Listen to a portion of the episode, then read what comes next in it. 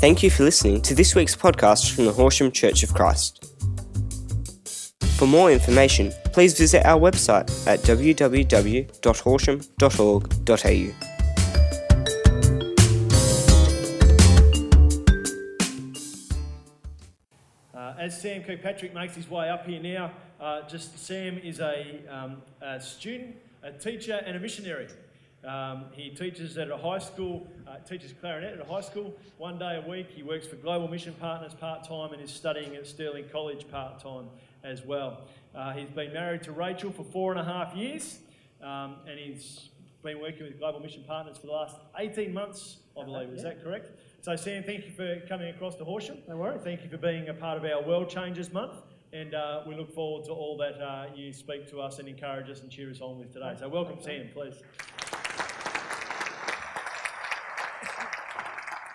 Thanks everyone for having me here today. It's it's a great opportunity for me to come and share with you a little bit about what Global Mission Partners do um, and and who we are. I'll get to that um, shortly. It's it's also been nice to get to know a few of you as well. I came on the Friday night.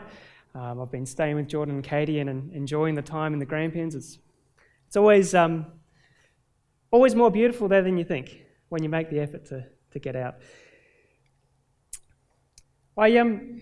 I like to start with a bucket. When I started my role with Global Mission Partners, I discovered that a bucket is one of the most useful props for, missionary, uh, for, for mission and ministry. You've got mission, ministry, confused. uh, ministry and, and, preaching that, that, um, that I've come across. Simon, I think you could probably get one of these. Um, people think I'm going to pass it around and collect money, which is not the case. Sometimes I think we approach mission and we think about mission as if we start with a bucket full of cash or resources. And we think that, um, well, this is a good opportunity to share what we have with others, to give our resources to those who actually don't have. This is a, a hard reality of life. Some people lack what we have in abundance, and, and it's great to be able to share uh, what we have been graciously provided with. That's one view of mission. Another view of mission is, is that it begins with an empty bucket. Perhaps you've been overseas on a trip or um, come to a service wanting to hear new things, and we empty ourselves and we come with fresh perspectives and we take back to our communities and to our families, we take back new things and new experiences um, that have changed our lives and opened our hearts in a new way. That's another good picture of mission. But I want to uh, give you another image today, which I'll, I'll be talking to, and that's to turn the bucket upside down, to put it in the dust, and simply to sit beside our neighbour. Because when we sit down and when we listen to another and share our lives and share in the lives of another person, this is how we learn to become a neighbour. This is how we start to become involved in a meaningful way in the lives of other people. And this is how we start to learn how to serve other people. I've done a little bit of work up in Arnhem Land in the Northern Territory, and I know you uh, support some people there doing some work through MAF, the Mission Aviation Fellowship. And in Arnhem Land, uh, there's a language, a fourth generation language now known as Creole. The, it's the only language that has a complete translation of, of the entire Bible, uh, which was finished about 10 years ago, the Creole Bible. And in Creole, there's no word for exist.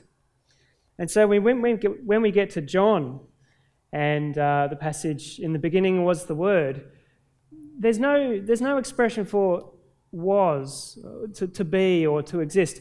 Um, and so the Creole Bible phrases it in the beginning, the word sat down. I think that's quite nice. And it leads on. And the word became flesh and sat down amongst us. This is a beautiful picture of, of the relationship um, between God and his people through Jesus Christ. This idea that the gospel is this loving relationship of God. And this relationship with God opens up all sorts of new life giving and creative possibilities for the way that we relate with others. I think this image to sit down beside another is, is very much a picture of what mission looks like. And probably, as you know, as you go home and eat lunch and as we share communion together today, when we come together and when we sit together, all sorts of things happen. We start to hope. We start to hope together with one another. We start to experience joy and community with one another. And the most important thing, I think, is that we start to tell stories. We start to tell stories like a family through mission. I think we're all storytellers as well. And today I would like to share with you a few stories about what we do collectively as churches of Christ. These are just not abstract, abstract stories about what happens out there, over there, with missionaries working on our behalf, as it were. It's not just stories about activities or statistics. When we share stories, we're also participating in good news. We are living in this story of God who comes and sits beside us. And in our stories and in sharing uh, in the stories of others, we're really living into this expression of good news, which is at the heart of Christian faith. It requires creativity because you're involved, because each one of us are involved. The way we share stories and the way we share our lives with others in mission is a creative practice. So perhaps as you listen today, I hope that some of these uh, things that I tell you just enrich your understanding of what mission is um, in new ways. Very briefly, uh, probably because a lot of you haven't heard of Global Mission Partners before, perhaps you have, that's good if you have. Um, Churches of Christ have been working collectively um, to contribute to projects and, and people in mission uh, for over 125 years together to do things that, as individual communities, we're unable to do on our own. And, and a lot of our funding today comes from individual churches and people. Um, but the most important things are the relationships that we've had with, with various communities throughout Southeast Asia, India, and the Pacific, and now into Africa uh, that have been sustained throughout the generations uh, of people involved with Churches of Christ. We work with the phrase, we know the locals. You probably see that on our advertising. Um, it's a phrase that we take very seriously. We know the locals because one of the, the one of the things we uh, try and set apart as a distinctive of our work is, is that we don't work through consortiums or we don't work through agencies overseas, but we work through the local church. We're in connection and in partnership with uh, churches of Christ in Fiji, in Vanuatu, in Vietnam, in South Sudan, who are implementing projects on the ground that the local church is called uh, to do. I'll share about a few of them later. Um, but very much we know these people, we hold them in our prayers, and a lot of these relationships are sustained by churches within Australia. Churches um, who have a connection with a particular project, a particular minister, or a church overseas, and that, and that relationship is sustained uh, through many years of, of connections. The other thing that we do, and, and since the 1970s, there's been an, uh, a push in, in church mission, um, which has got to do with this indigenisation process of mission. Rather than going overseas to do things on behalf of other people, we work to empower people uh, to do things they're being called to do in their own local context. And that might mean that rather than sending Australian expat workers overseas, um, we're working with leadership training, we're working with resourcing uh, programs and church planting initiatives, or even just uh, simply sharing financial resources. I'd like to share a passage with you uh, this morning that continues to build a, an alternate picture, or a richer picture of, of what mission might be. And as I read this passage from Thessalonians, I want you to consider the tone of this letter the kind of character that Paul uh, is expressing in what he writes uh, as he writes to the church at Thessalonica, a church that um, he was involved in establishing uh, some years before. Let me read. You yourselves know, brothers and sisters, that our coming to you was not in vain. But though we had already suffered and been shamefully mistreated at Philippi, as you know, we had courage in our God to declare to you the gospel of God in spite of great opposition. For our appeal does not spring from deceit or impure motives or trickery, but just as we have been approved by God to be entrusted with the message of the gospel, even so we speak not to please mortals, but to please God who tests our hearts. As you know, and as God is our witness, we never came with words of flattery or with a pretext for greed, nor did we seek praise from mortals, whether from you or from others, though we, may, we might have made demands as apostles of Christ. But we were gentle among you, like a nurse tenderly caring for her own children. So deeply do we care for you that we are determined to share with you not only the gospel of God, but also our own selves, because you have become very dear to us. We also constantly give thanks to God for this, that when you received the word of God, you heard from us, you accepted it not as a human word, but as what it really is God's word which is also at work in you believers. For what is our hope or joy or crown of boasting before our Lord Jesus at his coming? Is it not you? Yes, you are our glory and joy. When we think about mission, and when I put the question to the youth group on Friday night, what's the first thing that comes into your head about mission? We, we think about the Grand Commission at the end of Matthew. Perhaps you know it. Something along the lines of go and make disciples of all nations, baptize them and teaching them in the name of the Father, Son, and the Holy Spirit. In Thessalonians, we come to a different, slightly different picture of what mission is. An idea of mission that doesn't immediately come to mind. And I think in this passage we get a sense of what perhaps Matthew was on about when he said, Go to all nations proclaiming the gospel. In a way, this passage is also the first chapter of our story as the church, because this letter to the, uh, of Thessalonians is, is the very earliest document that we have that makes up uh, the collection of documents that's in the New Testament. And in this chapter, we get a snapshot of the life of the early church as it spreads beyond Jerusalem. What I find most surprising here is the tenderness that comes across in these words. The proclamation of, of Matthew and the Grand Commission is bold and ambitious.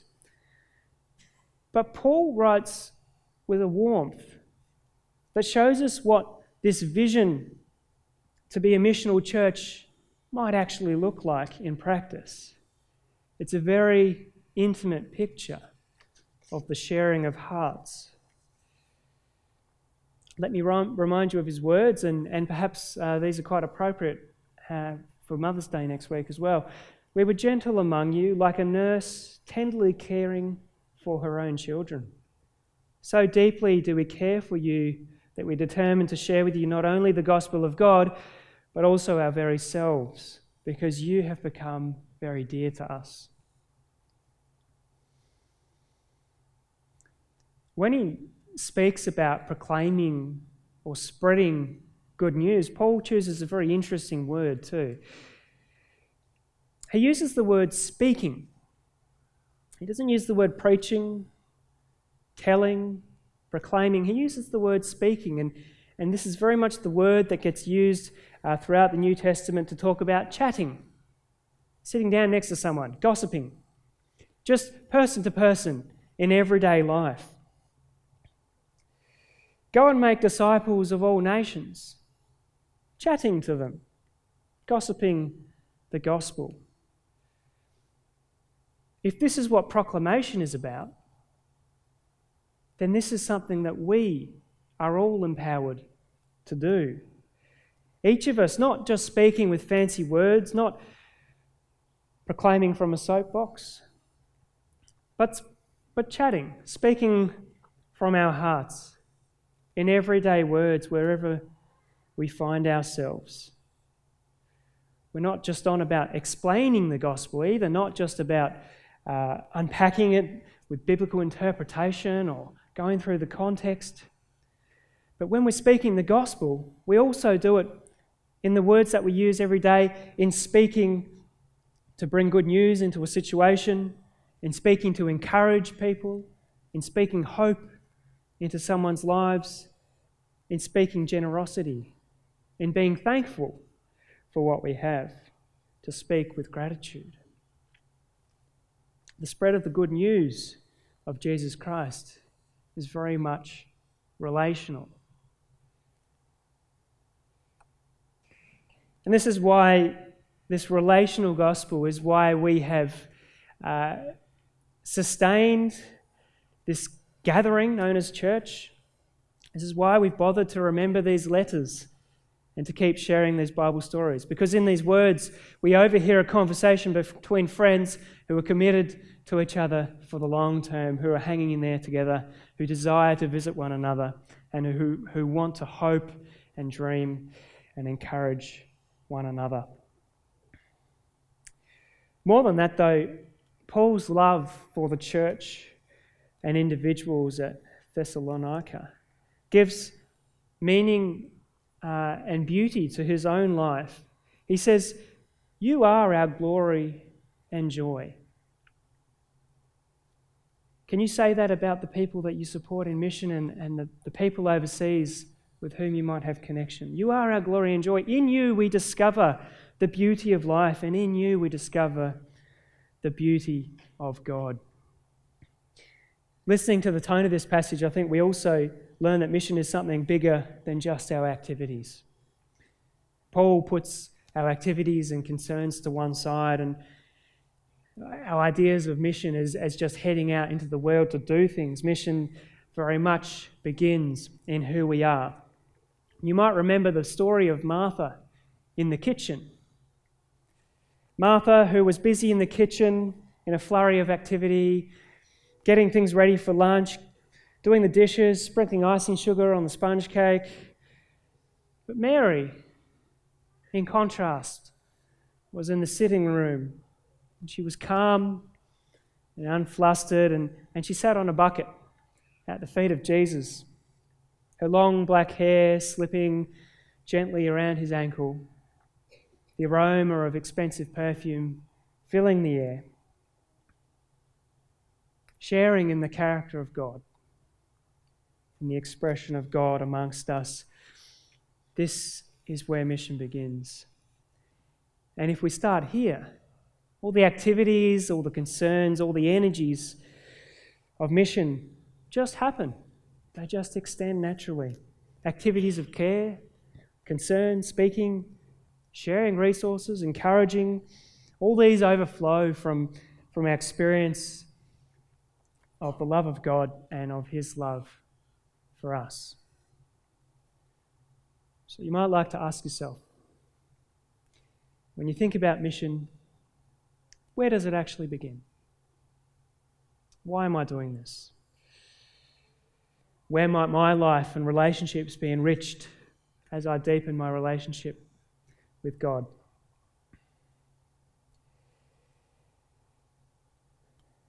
I'd like to share with you now just a few stories of some of the places and some of the people with whom we uh, work. This, these are, consider these as your family stories as connected within churches of Christ.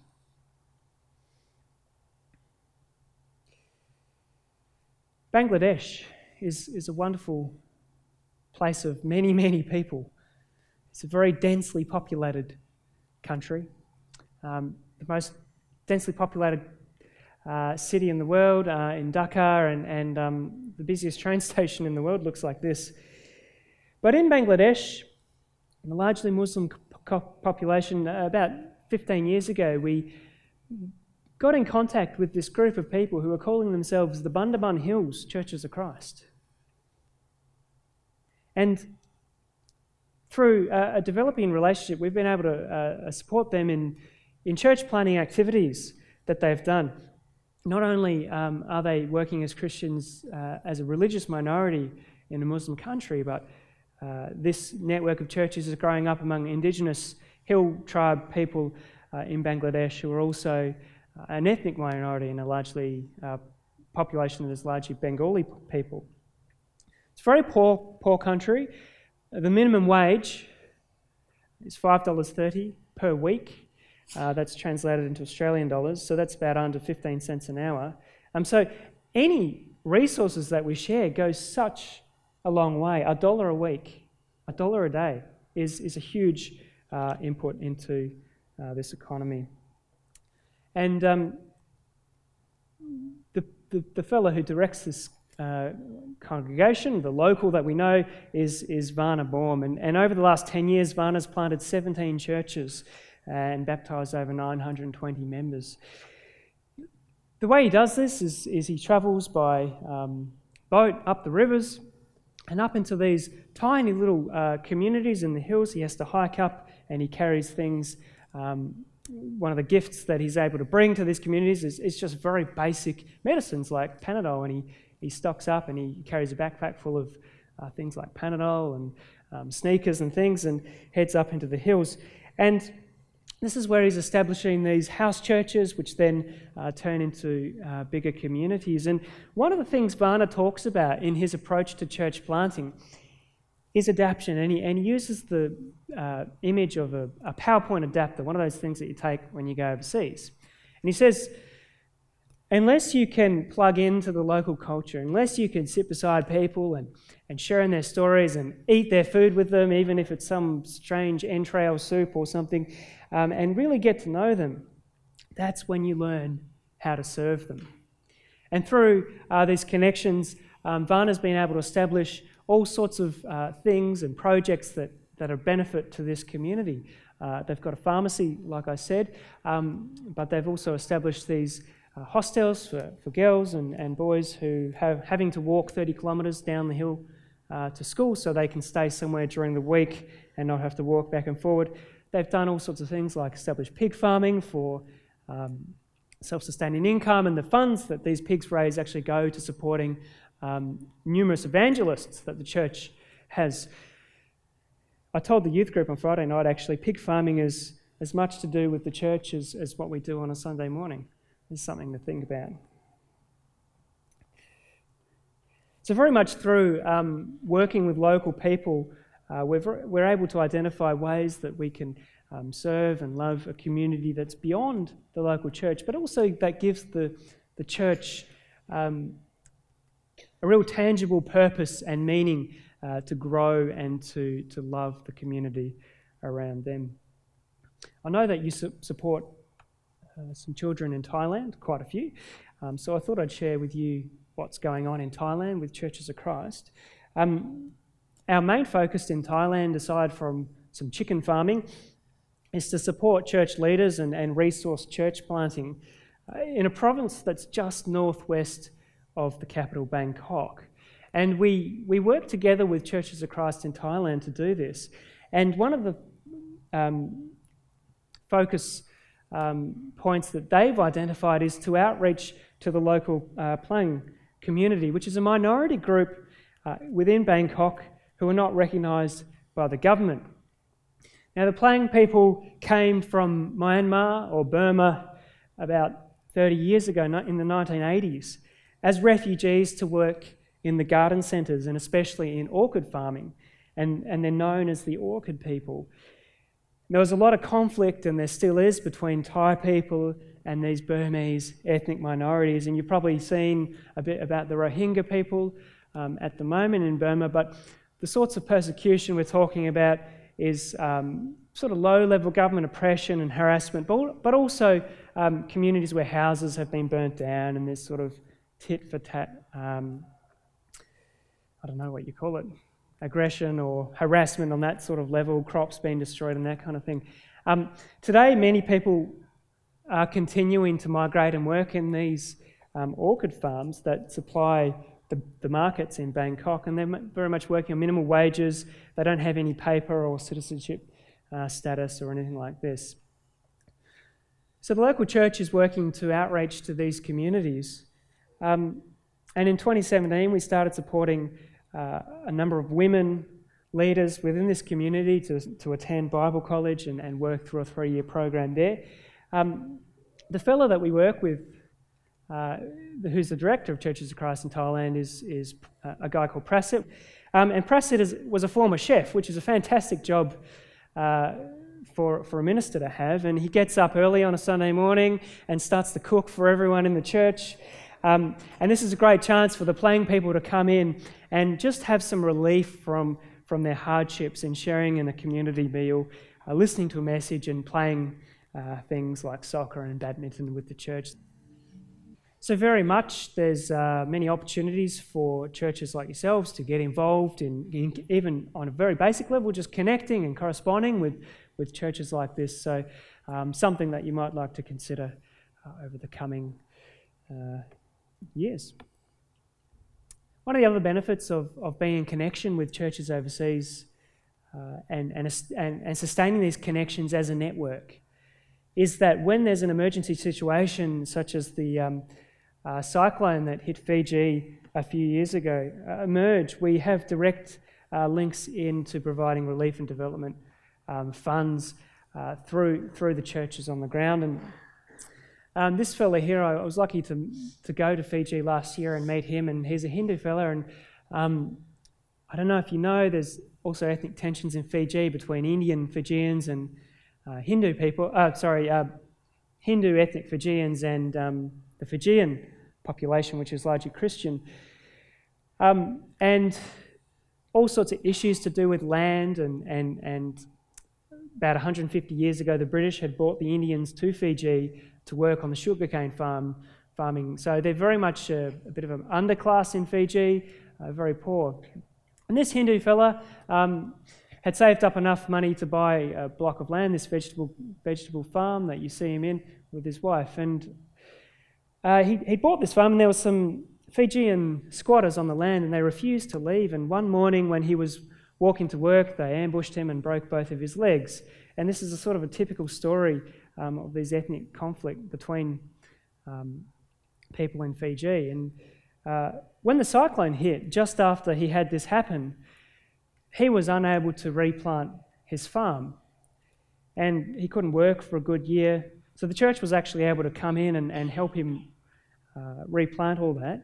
Um, but it's a good example of, of the sorts of ways that people are touched by the local church where there isn't government support and there isn't necessarily community support around them. Um, but when there is a crisis or when there is something like a cyclone, the church is able to step in um, with, with all sorts of supplies and tarpaulins and things to help out.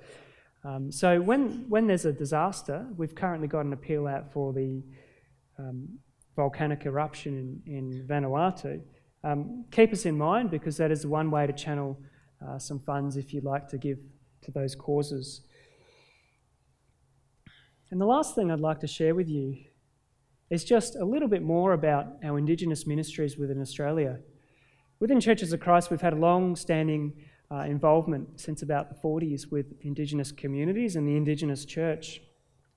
And a question I often get asked in visiting different churches and speaking with ministers is how can we actually get involved in engaging with the local Indigenous community? It's very much the case that all of us hear stories of violence and poverty and, and all sorts of social issues. We have a lingering sense that something is not quite right in some sort of way between relations with Indigenous people. But where do we actually begin? What do we actually do about that? Something that I've discovered through my own friendships in Arnhem Land and, and also um, the work of the Indigenous Church in Melbourne is that perhaps the most important thing you can do, perhaps the most important thing we can do as a church, is simply to value Aboriginal people where we encounter them for who they are. No strings attached. It sounds very simple, but it's actually quite significant. Um, not to set off with an agenda, to want to do something, to fix something, to sign a petition, but just to get to know people. To go to an event uh, perhaps around here also to go and visit a cultural centre to find out if there is an Indigenous church, because there are often lots of house churches uh, hidden around the place, um, and just visit. These things are not insignificant, and they are very highly valued um, from those who you're getting to know. Every year, um, to this, I guess, to this end, we run a bit of an immersion program uh, that, that runs to Tweed Heads in New South Wales. If anyone's interested, come and talk to me afterwards.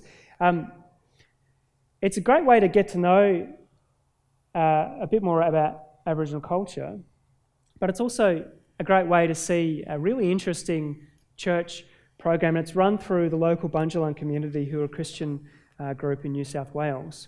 And um, at Tweed Heads, there's been this traditional role of a lifesaver in the community prior to settlement.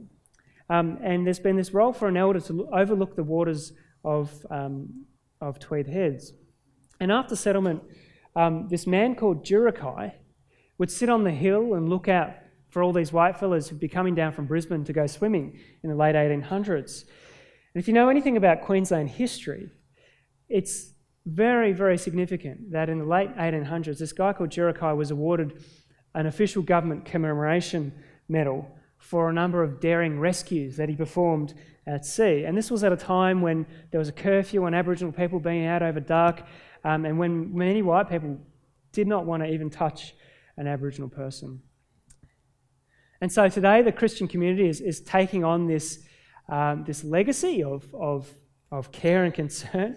Um, and they've established this surfing event, which is a, a national surf titles. And it's a, a way that they've decided that they will be present within the local community as the church. And so, if you're interested in volunteering at this event, uh, it's a two or three day trip. You can drive up to New South Wales and, and just volunteer and participate and do some immersion things with the local church. And finally, a bit closer to home, up near Mildura, near Dareton, there's a, a youth and community centre that also welcome visitors. And, and if you're passing through that way, please go and have a look at the work that's going on there. Um, we support uh, Brendan and Amy Gartlett in ministry and chaplaincy and their family up at Dareton. And this community is about, this local school is about 90% Indigenous kids, um, very troubled in terms of all sorts of uh, long term entrenched issues like alcohol um, and violence. And about every day after school, there's about 20 kids coming to connect in at this centre. Um, they're doing cartooning classes and, and gardening and all sorts of positive things that just aim to break a bit of entrenched um, mould around behaviour and all sorts of things like that. So, look, this is a place that if you wanted to organise a trip and, and visit, um, even go up and run a holiday program or something like that. There's all sorts of opportunities, and I'd love to talk to you. Um, I'm just going to pass around a sign up sheet for our news. Like I said, um, one of the reasons the church exists is to share stories, and I think if you're interested uh, in, in hearing some more of these stories, uh, once a month with a, our newsletter, which is um, produced by a great team, um, please pop your name down on this list. Thanks. And there's just an envelope there. If you'd like to take one, feel free to um, do so if you'd like to contribute further to our work. I'll just leave you now with a few words from Philippians, um, which I think beautifully sum up the connection between relationship and gospel. It's from Philippians 2. You've probably heard these before. If you have any encouragement from being united with Christ, if you have any comfort from his love, or any common sharing in the Spirit, if you have any tenderness and compassion, then make my joy complete by being like minded, having the same love, being one in spirit and one mind. Do nothing out of selfish ambition or vain conceit. Rather, in humility, value others above yourselves, not looking to your own interests but each of you to the interests of others. In your relationships with one another, have the same mindset as Christ Jesus. Thanks for having me today.